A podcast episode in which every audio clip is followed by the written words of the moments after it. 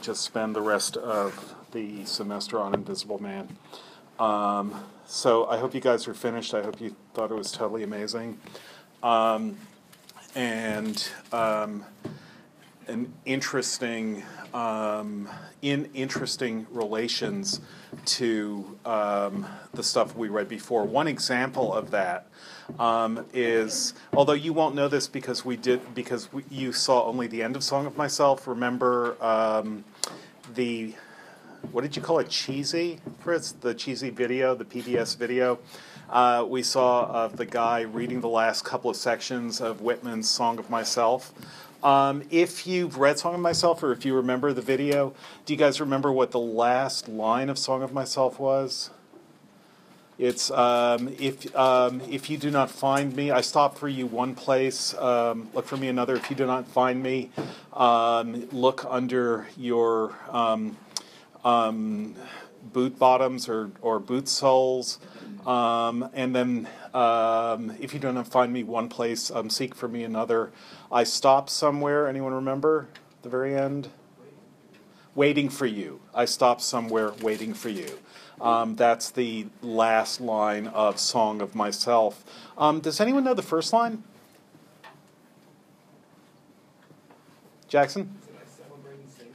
I celebrate myself and sing myself. So um, it's uh, the reason he celebrates himself and sings himself um, is because he is exemplary. That's one of the things that he's going to um, claim that he is exemplary of what it means to be an American, of any kind of American, any kind of citizen of the United States. Um, in the poem that we looked at, and in our section um, that we continued looking at, Out of the Cradle Endlessly Rocking, um, that's a poem about becoming a poet by hearing the song of the bird and hearing the lamentation of the mockingbird um, and thinking that hearing those lamentations and singing them and thinking about them um, is what he wants to do as a poet, and it is what he does as a poet. And he sings and repeats and imagines and observes and echoes and amplifies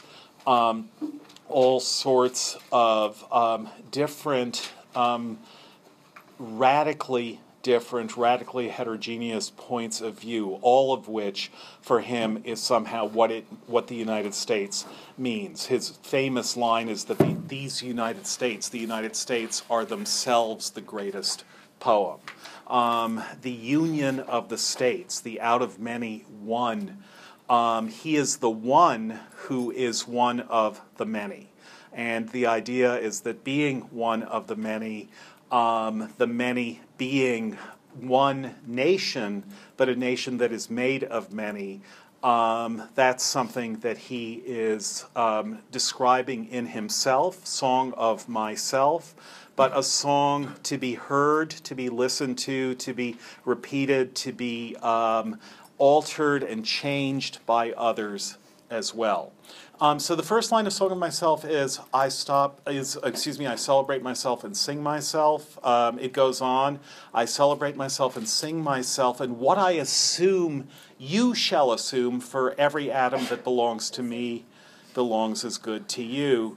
The end of Song of Myself is I stop somewhere waiting for you. Therefore the first word of Song of Myself is I. I celebrate myself and sing myself. The last word of Song of Myself is you. I stop somewhere waiting for you. Anyone remember the first sentence of Invisible Man? It's an easy one. Mexi. I am an invisible man. Yes, I am an invisible man. Anyone remember the last sentence of Invisible Man? Famous and slightly mysterious or enigmatic last sentence. A good way to remember it is to open it and look. Yes, go for it. What is it? No, that's what writing is for. It's to remember things. That's why writing matters. So, what is it? Who knows but that on the lower frequencies I speak for you? Who knows but that on the lower frequencies I speak for you? So, first word of invisible man is I. I am an invisible man. Last word of invisible man is you. Is that on purpose? Yes. no, I just thought, eh, why not notice that? let's go through all of literature and see what works start with I and end with you. and then what we would see is really it's just uh, these are all expansions of I love you or I hate you, right? Um, I and you. Um, there's actually a great book by uh, Nicholson Baker. Do people know who he is? Um, do you know what book I'm thinking of, Fritz? Um, I'm gonna guess mezzanine. I, that's not the book I'm thinking of, but that's a great book too. Um, he has a book called You and I. That is the letter U, ampersand, and then the letter I. Uh, the U there is for actually for John Updike. U for Updike, but also U for you, the person. Um, the person he's he's writing it to is Updike. Um, so that's a little factoid footnote for you, a sidebar. Um, all right, so yes, it is on purpose. Um, that is, and the question is, what you should think about is why that purpose? Why, um, why start a book with I? Why end it with you? What does that mean in Invisible Man? Starting with I, ending with you. What does that last sentence mean? Can you read it again? Who knows? Who knows but that on the lower frequencies I speak for you? Who knows but that on the lower frequencies I speak for you? Maxie. Well, it kind of goes with the idea that he, he can be anybody. So, Mhm. in a way, he speaks for an experience that you could have. Okay. Um, why the lower frequencies? Or hang on to that question, Lily. I don't know the exact answer to it, but I can contextual contextualize and say that. Um, sorry, I'm getting sick. Um, that he he says, I know you might get mad because it sounds like I'm rambling, but um, and that it's a selfish thing of me to do. But Mhm. this can speak to you, is how I saw it. But that could be very simplistic. Okay, although he doesn't say speak to you, he says speak for you, which is different. Yeah. Is it related to radio and the lower frequencies in radio? Yeah. Like lower frequencies are the one that like AM, FM, and A that would be AM, and so there are a lot of local uh, the local radios, and so he speaks like to the ones near him. Actually, FM is the lo- is local. FM is is um, high frequency, and therefore um, this is stuff that you guys don't need to know anymore in your in your newfangled modern world. In our day, everything was wireless. Well, I guess everything's wireless for you too. Um, the um, FM radio was always local. Um, and it's um, sometimes called ultra high frequency. Um, the lower the frequency, the farther um, a radio wave will travel um, without dissipating. So, lower frequencies, if he's referring to radio waves, and it's hard to imagine that he isn't, if he's referring to radio, uh, or at least partly referring to them, um, if he's referring to radio waves, he's referring to radio waves that can go a long distance, um, that can be heard far, far away. I think there's also a sense in lower there, though. Um, also as um, not as loud. That is low versus um, low volume versus high volume, as well as the technical idea of low frequency versus high frequency um, radio waves. And the lower frequencies there would go with his being underground, that is lower below the surface of the ground. Um, it's low frequency waves that can actually go through the go through the earth. The higher the frequency, the easier it is to um, shield sound waves. But low frequency, the reason um, you hate the person um, who lives below you, who's playing rock music, and you can hear the bass thumping all night. Maybe you're the person who's doing that. Is the bass is the low frequency sound that will go through walls.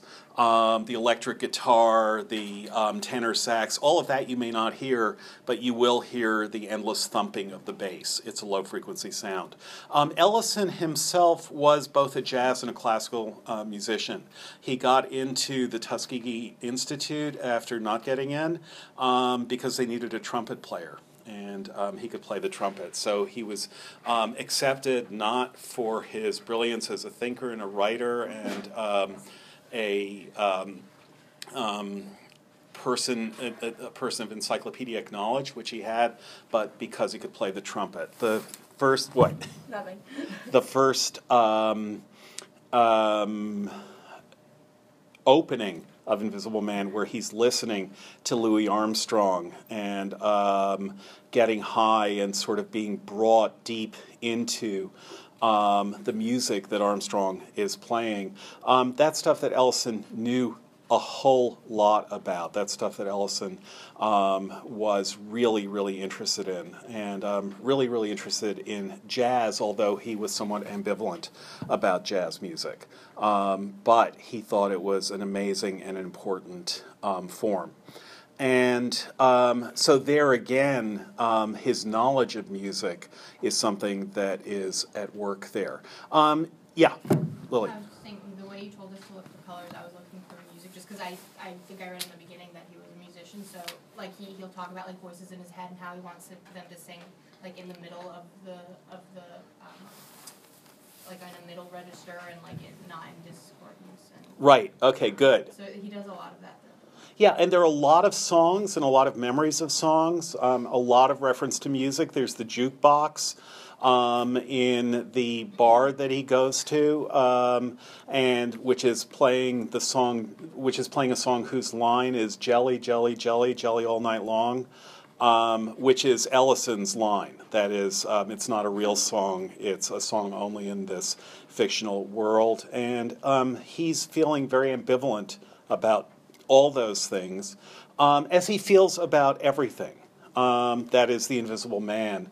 Um, and presumably his creator is um, feeling ambivalent about um, an amazing number of things. But a lot of it is the soundscape. So there's a kind of visual sitescape.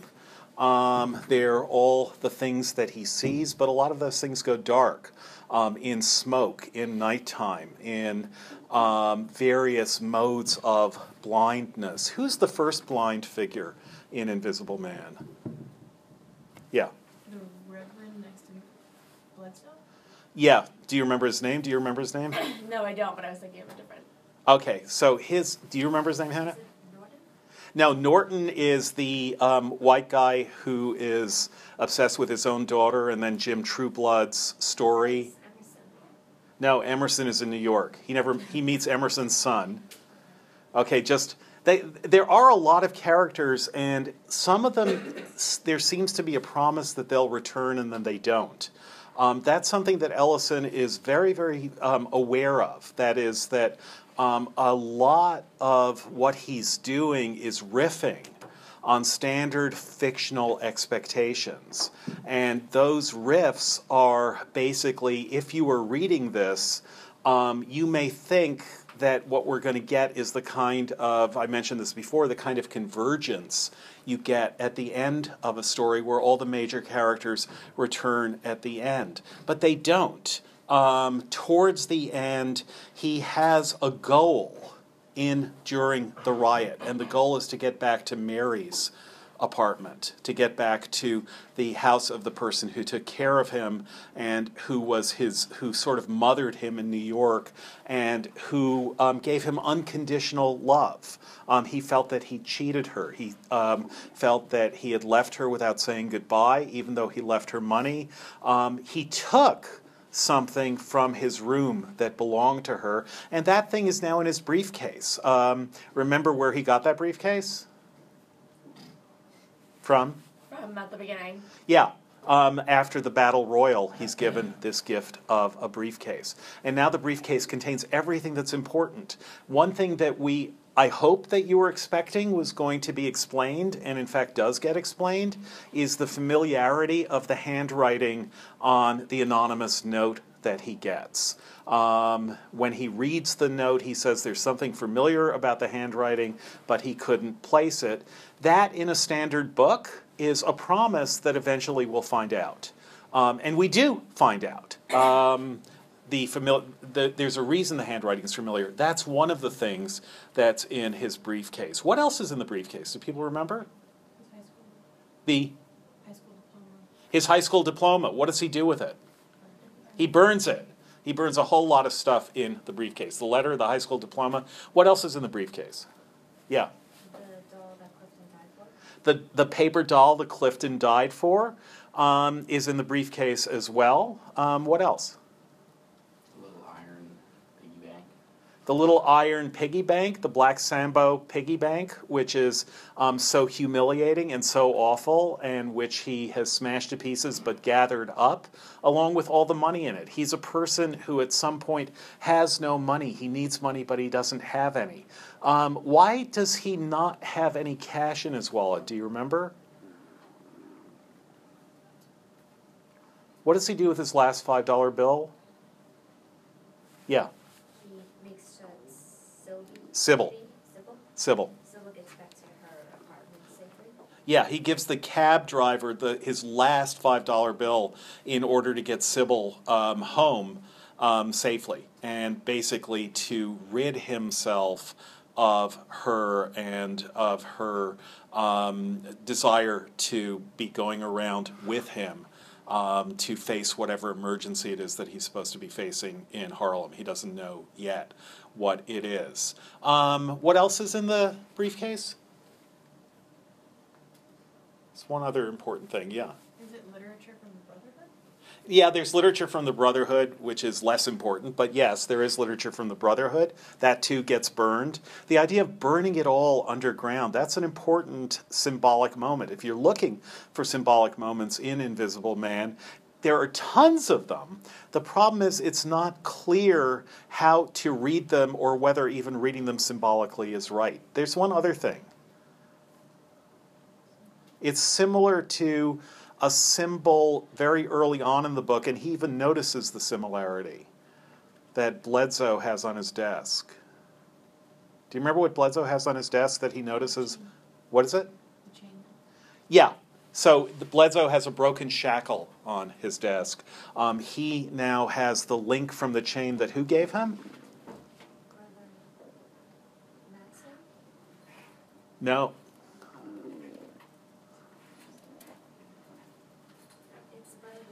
Yeah. Um, who had been in um, who had been in prison for 20 years. Um, and who now says he'll never get away. And he has the he's filed um, the chain link, um, and now he gives it to the Invisible Man, who at one point uses it as a kind of brass knuckle. Um, that is that's some that's um, a new possibility for what he can use it for. So essentially, what you could say is the briefcase is a symbol, and in that last and amazing scene, it's also containing all the symbols of the novel. Um, but those symbols are being burned. I hope you found that last scene. Um, I hope you found everything. Remember, I told you to notice the word rind and heart in the preface to Invisible Man. Um, why? How do rind and heart come together at the end? Yeah. The the identity of Rein, Mr. Rinehart, the Reverend, who's also the gambler, who's also the runner, who's also the lover, and two other identities. Yeah. So at the end, there is the really um, strange and spooky ghost character, Rinehart. And Rinehart is a figure who never appears in the book. We never see Rinehart. Um, we never meet Rinehart. We seem to meet everyone. Um, Ras the exhorter, Ras the extorter, Ras the destroyer. Um, every time we turn a corner, he's there. He's there somewhere. Um, Rinehart is someone whom everyone in Harlem knows, um, of every type of, of person. Um, white cops know who Rinehart is and want their, um, their, their bri- want to be bribed. They're on the take from him. Um, religious people know who he is because he's um, running a church. He's a pimp. He's a numbers runner. He's everything. Everyone in Harlem knows who he is, except the Invisible Man has never met him, and he never appears in the book. Um, is the Invisible Man Rinehart? Why that connection? Why that um, interest and obsession with Rinehart? I think, in a way, I mean, it's really hard to say what's best in this book um, because so much of it is just so amazingly good. And so much of it is so different. That is, it's not that he has one idea which he follows through throughout the book. It's that every time something happens to the Invisible Man, it's a different kind of surreal world that he lives in. Um, not a version of the same surreal world he's been living in before, but a different kind of surreal world. that he's living in. Um, so, what about Rinehart? Why is he so much part of the climax of the book? Yeah, Lily. The theme of invisibility. Say it again. The theme of invisibility. Say more. Um, well, the gospel of this church has a lot to do with invisibility. I didn't quite understand that. But just what he preaches is invisibility. Mhm. Um, and it just, he is the antithesis to what the Brotherhood preaches, and that frees, um, he's kind of like the antidote to all of their logic for the invisible man. He uses it to combat their logic and to free himself of it. Okay, good. Um, so he's so the the gospel in his church is one which is the opposite of the brotherhood. What is the brotherhood? What do they want? What's their aim? Here's a spoiler. Why did why did it matter? Why does it matter that it was Jack who wrote the letter? Why is that why is that a revelation? An important revelation? Yeah. Want to control how history unfolds. Okay, Um, yeah. And, and they're like the puppeteers behind people's actions. Mm-hmm. The community, indi- individuals. Okay, good. So one thing that we could say um, is it's. I like you're using the word puppeteers and actually um, showing it. Um, why puppeteers? Why that word? Why did that come up for you? Um, because the puppets don't know where it's coming from. They're just agents that, and they think they're, you know, executing things of their own volition, but they're not. It's all a design from people who believe themselves to be higher up. Mm-hmm. Okay, and how does that work symbolically in the book? In other words, why did you pick that as your metaphor, puppeteers? Specifically, what they do with him, um, using him to influence. They specifically say, "We didn't hire you to think. We Yeah. hired you to speak." Yes. Um, and what? And again, remember the last line of the novel is, "Who knows but that on lower frequencies I speak for you." So if he's hired to speak, the question is, who is he speaking for? Um, who is he speaking to? Who is he speaking for? Again, think of that last line, "I speak for you." Um, well, then, to whom? If you use a "you" in a sentence, if you use the word "you," um, then you are speaking to someone, to the you. Um, but if you say you're speaking for you, then it sounds like you're speaking to someone else. Um, is there a way? Just take that last phrase, I speak for you, um, and see if you can see if you can unpack it. What's treat it as almost as a line in a poem. What is it in that last phrase that's both puzzling and deep? Not even the whole sentence, just that last phrase I speak for you. You could contrast it or compare it or both with Whitman's I stop somewhere waiting for you. Um, where does Whitman stop? If that's the last line of his poem. Yeah. It's just that Whitman's already ahead and that you have to catch it. Yeah, and you catch him on the word you. I stop somewhere waiting for you. Yeah, he does stop somewhere. He stops at the end of his poem. Um, the poem stops right there. I stop somewhere waiting for you.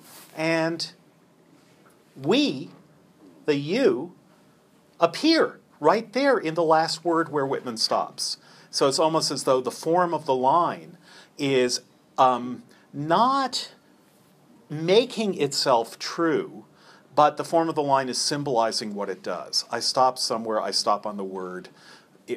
I stop on the word you because I'm waiting for you, and that's where I stop when you get there. And you do get there. But what about I speak for you?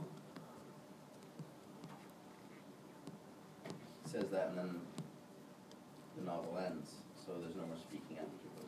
Okay, so there's no there's no more speaking afterwards.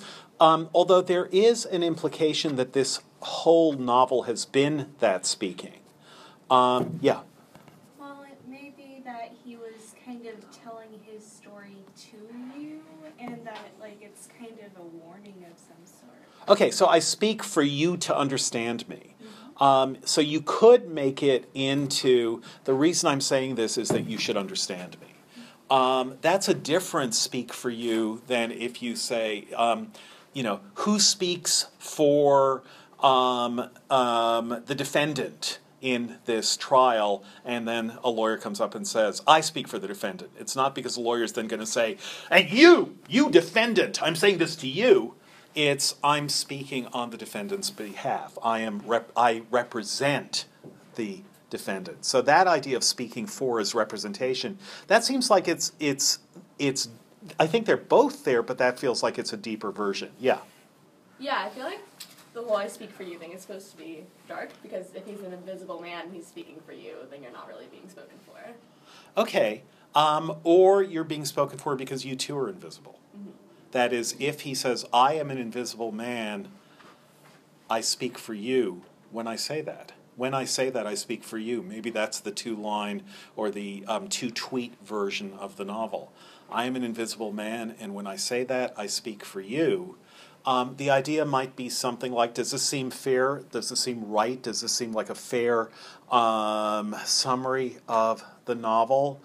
That um, anyone who makes themselves visible is not actually speaking for themselves, but they are um, pretending, they're acting a part, they're acting a role. Uh, a different idea also because right before that he said being invisible and without substance is unbelieved voice as it were. What else could I do? Basically, um, the idea that you uh, that you mentioned uh, earlier that when you speak uh, when you hear your neighbor uh, so, uh, Yes. you're hearing it and it's not really directed at you. You're just hearing it. You're not seeing your your neighbor. Mm-hmm. And in this case, the person does not see him, and because he is invisible, and so the person who who hears that does not know that he's actually speaking to him because he's not seeing him. The same way that you don't know that your neighbor might actually be speaking to you. Yeah. Because, and so that's what he says. It's like who knows but that on the road which says speak for you is that you don't even know that he's speaking for you. You Yeah. Okay, good. Yeah. So in a way, what what's happening is the the um, two possibilities, Mexi's and mine. That is that the four is for you to hear me, and the four is because I represent you. Those aren't actually two possibilities, but one. Um, that is that one way you could ask this is to say there's a is is that you singular or plural? Is that a singular you or a plural you? Remember, we talked a little bit about the narratee earlier in this course, um, and we may have a chance to say more about. Um, we will have a chance to say more about the narratee when we do the man who shot Liberty Valance if at no other spot. Um, yeah. I'd say that it could be both the same way that Rinehart is a bunch of people and Nice. like one person. So he's speaking to a person and you're supposed to the narratee is a single person, but that single person can be any permutation of an individual. Okay, good. So it's um, there. It, one way of putting this is to say that um, there are ways. This is something actually logicians are interested in. That in English, the word any and the word all are logically equivalent. If you say something like um, "all swans um, sing before they die," um, then what you're doing is making a claim about swans in general. But that's a claim that can also be made as every swan sings before it dies, or any swan before it dies sings. Um, so any is a singular word. That's why we have the word anyone. Um, and we say, um, or um, is there anything, not are there any things, but is there anything um, that's bothering you? Um, is anyone um, going to write their final paper on Invisible Man? Um, but when you say any as a logical claim, any person at this university has to be very smart is the same thing as saying all persons at this university have to be very smart. So that place where singular and plural overlap Um, that's always an interesting thing when singular and plural overlap like that, when we don't make a hard and fast distinction between them. And I think that the I is clearly singular. Who knows that, that on lower frequencies? I speak for you. But if I am speaking for you, then I am speaking for as part of many.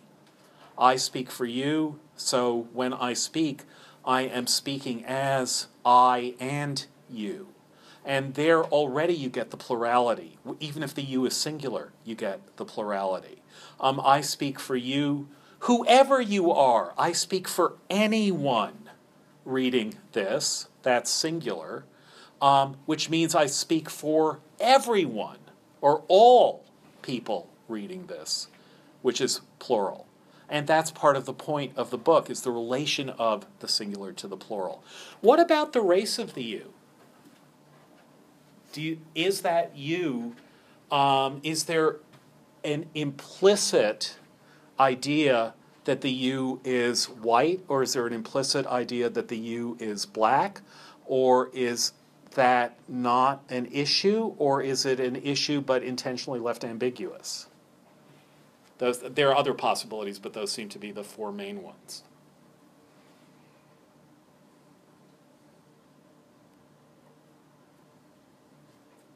This is, let me, okay, so let me say again about the narrative, just one sec. Let me say again about the narrative. Um, it is frequently the case, sometimes very explicitly, sometimes less so, but it's very, very much um, a part of what Ellison is thinking about in his um, imagining where Invisible Man fits into the tradition of great literature. It is frequently the case that there is an explicit narrative to a work of literature. Um, to take a famous example, um, which I mentioned before briefly, Balzac and Pere Goriot, which is his 19th century rewriting of King Lear. It takes place in Paris in um, the beginning of the 19th century. Pere Goriot, you've read it? Have other people read it? Um, so, do you remember how it begins? 15 years ago? How old were you? Okay. Um, you were 26, 15 years ago? I was too.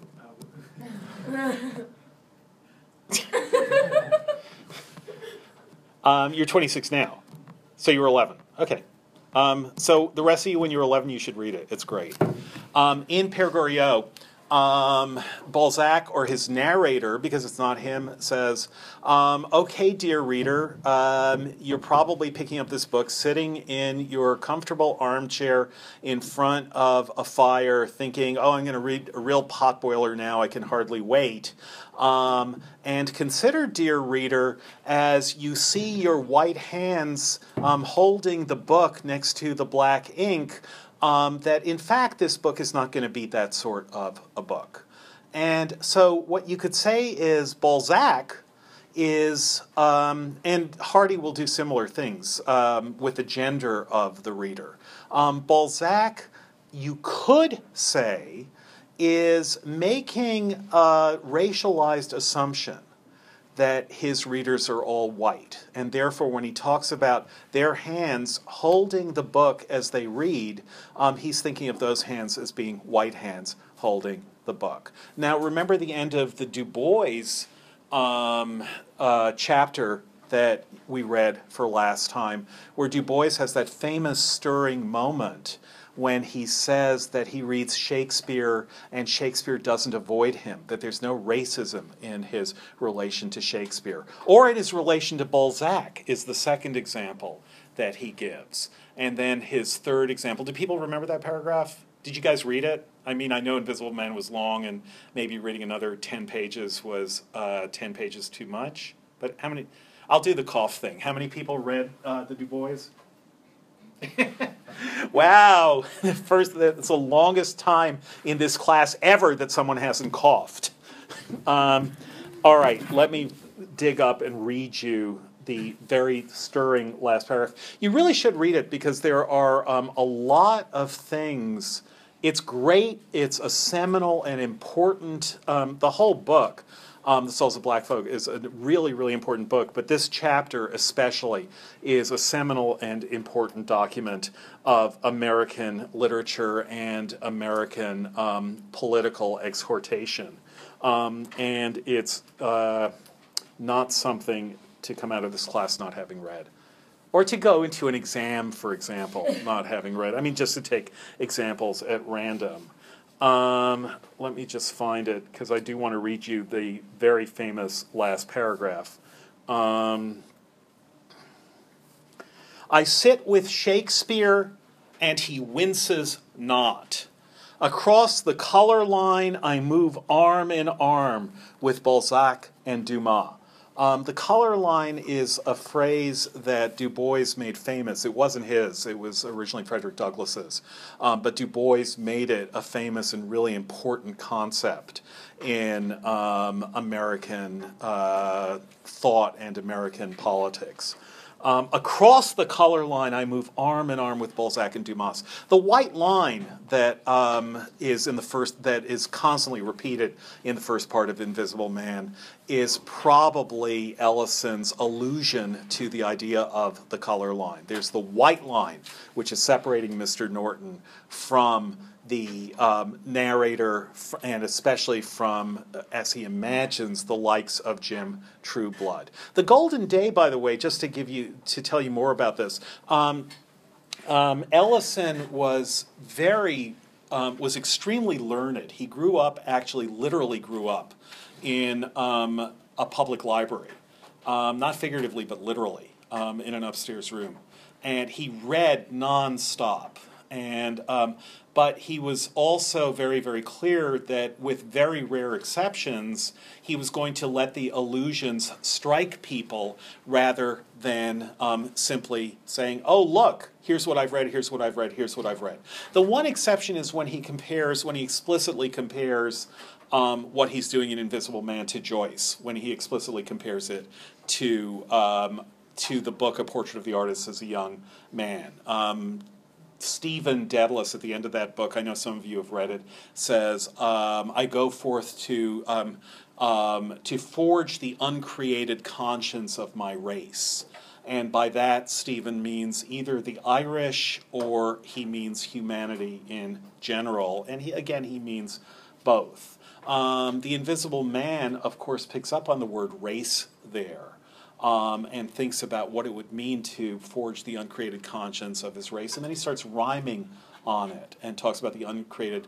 Um, the uncreated conscience of his face. He mentions that this was stuff that he learned in Woodbridge's class. Do you remember this? And what we find out, this is this is picking up on something that we talked about last week. Um, when we're reading that, is um, Woodbridge sounds like a like an old New England name.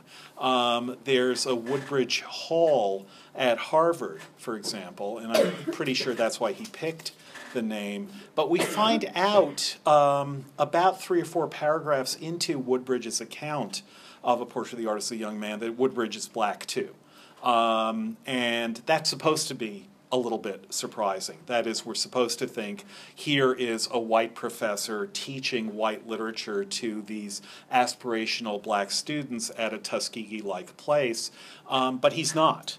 Um, he too is um, someone like Ellison who is um, interested, um, obsessed with, immersed in all literary traditions in the same way that Du Bois is as well. So I sit with Shakespeare and he winces not.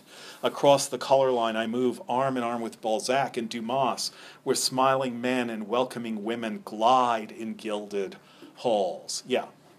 Is colored line supposed to mean like, like the lines that they're writing? Like all, like I know what it means, what you're saying it means, but like, is that also what it's supposed to mean? That's a nice idea. Yeah.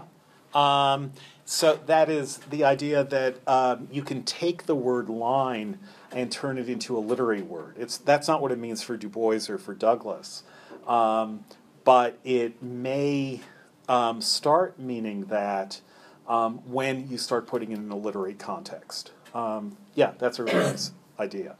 one sly thing that Du Bois is doing here, by the way, in um, mentioning um, Shakespeare and then Balzac and Dumas is that Dumas was actually partly black. Um, and um, so, in a list of great black French authors, Dumas would be in that list. Um, although most people didn't know that. Dumas, who wrote The Three Musketeers, um, and that's that's um, not a well-known fact, and it's so it's a kind of sly thing that Du Bois is doing there. That is, he's imagining at least some of his readers thinking, "Oh yes, look how much he likes white authors. That's great."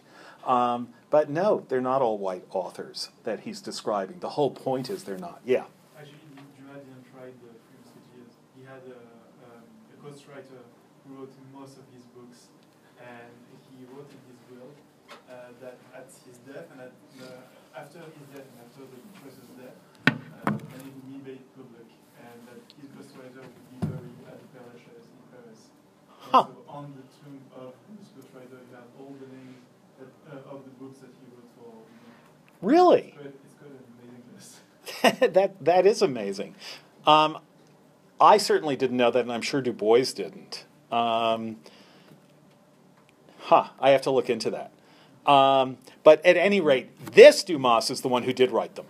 Um, and um, so um, I move arm in arm with Balzac and Dumas, where smiling men and welcoming women glide in gilded halls from out the caves of evening that swing between the strong limbed earth and the tracery of the stars. Again, I hope you hear how that imagery is not unlike some of the, the imagery in Invisible Man. From out the caves of evening that swing between the strong limbed earth and the tracery of the stars, I summon Aristotle and Aurelius, and what soul I will, and they come all graciously, with no scorn nor condescension.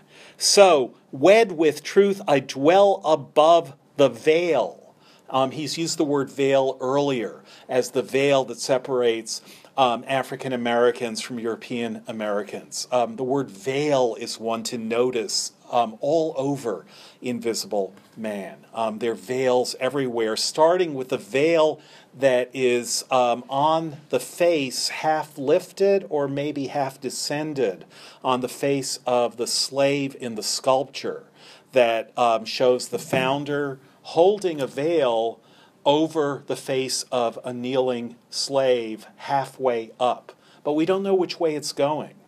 We don't know whether the founder is veiling the slave who was about to be free and, um, and covering the slave up again so that he won't have his full freedom, or whether it's actual liberation. So, so um, here again, Ellison is thinking about Du Bois.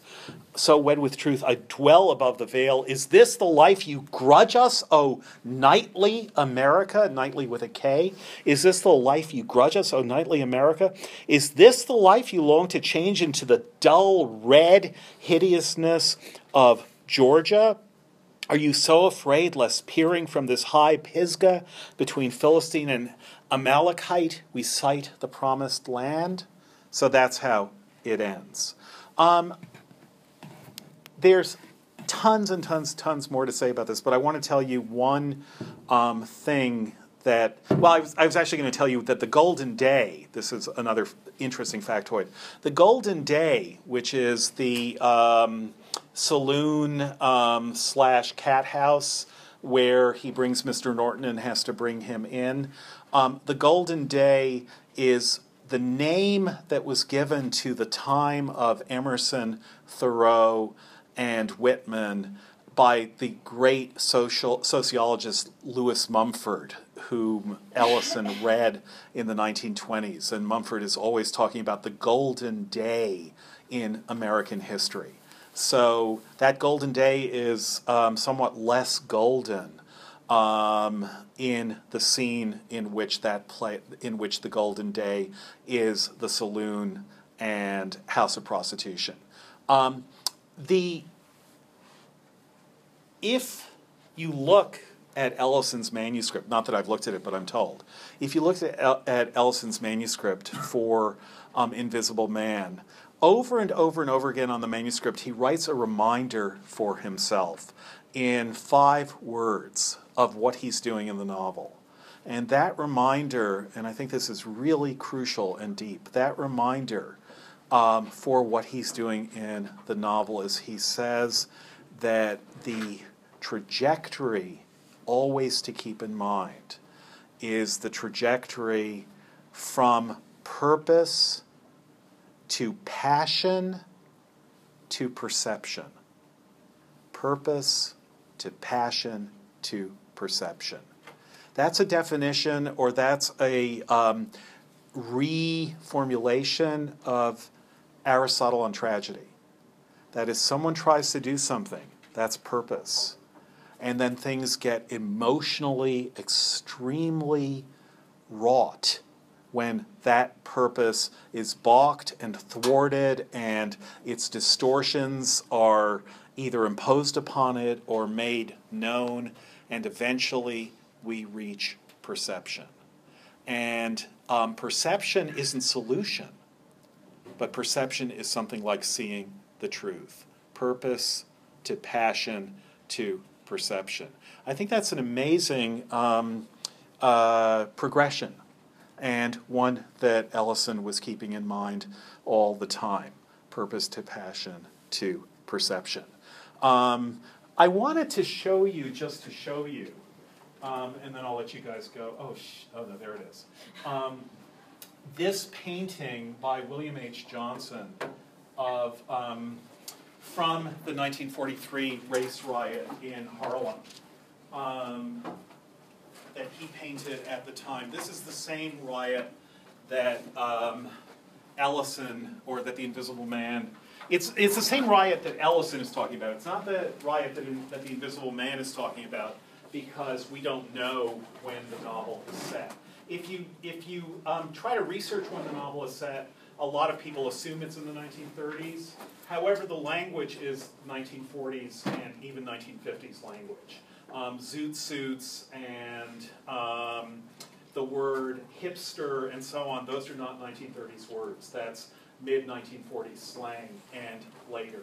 Um, and he wants it purposely to be in an indeterminate time. There was a race riot in 1943, a little bit like um, what happens in the novel, which is that it's the death of Clifton, and um, who is killed by a policeman, shot by a policeman when he's when he's defenseless.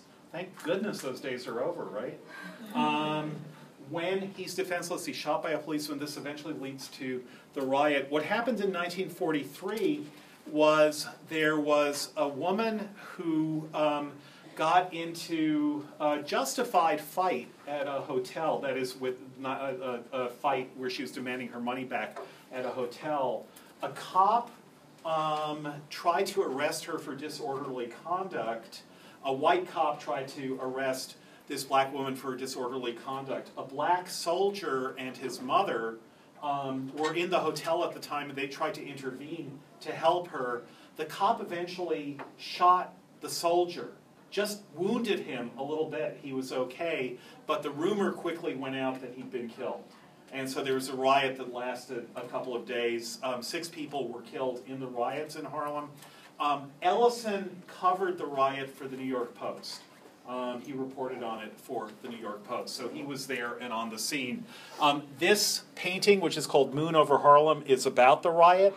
And what you will see is a bunch of policemen who have who are holding a black woman upside down. Um, and um, she's bleeding. They may be trying to shake money out of her. Here is a wounded person being arrested, or at least a person who's smeared with blood being arrested. Here is a person who might be dead. Um, this is a little bit, this is a contemporary, amazing visual painting. Um, William Henry Johnson, the painter, was originally from uh, South Carolina and then lived in Harlem, um, a little bit like The Invisible Man. Um, it's a great painting, it's worth um, looking up. It says 1944, it's probably late 43. And um, one of the things to notice is, as an invisible man, they're black policemen um, white and black.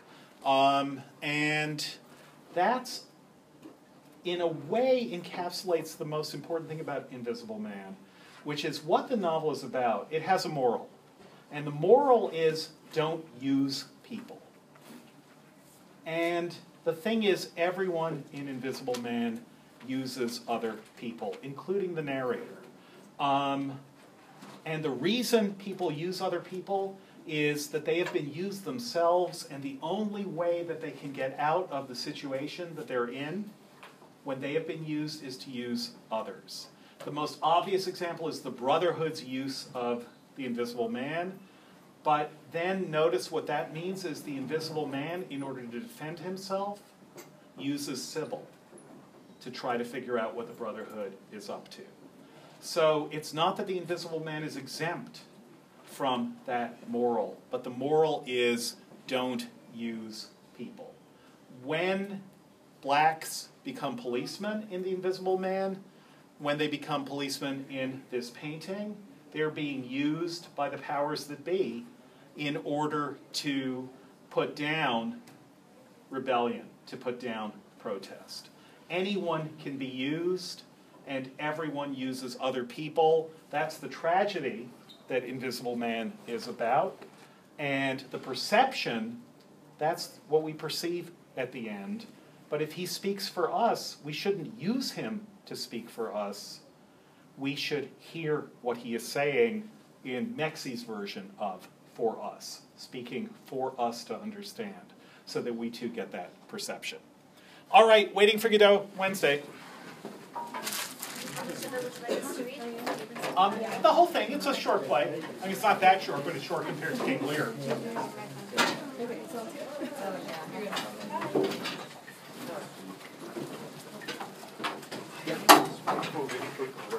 Sorry? I, I was reading for Reading Godot, but it's like really, really, really different. Yeah, it is. Like I,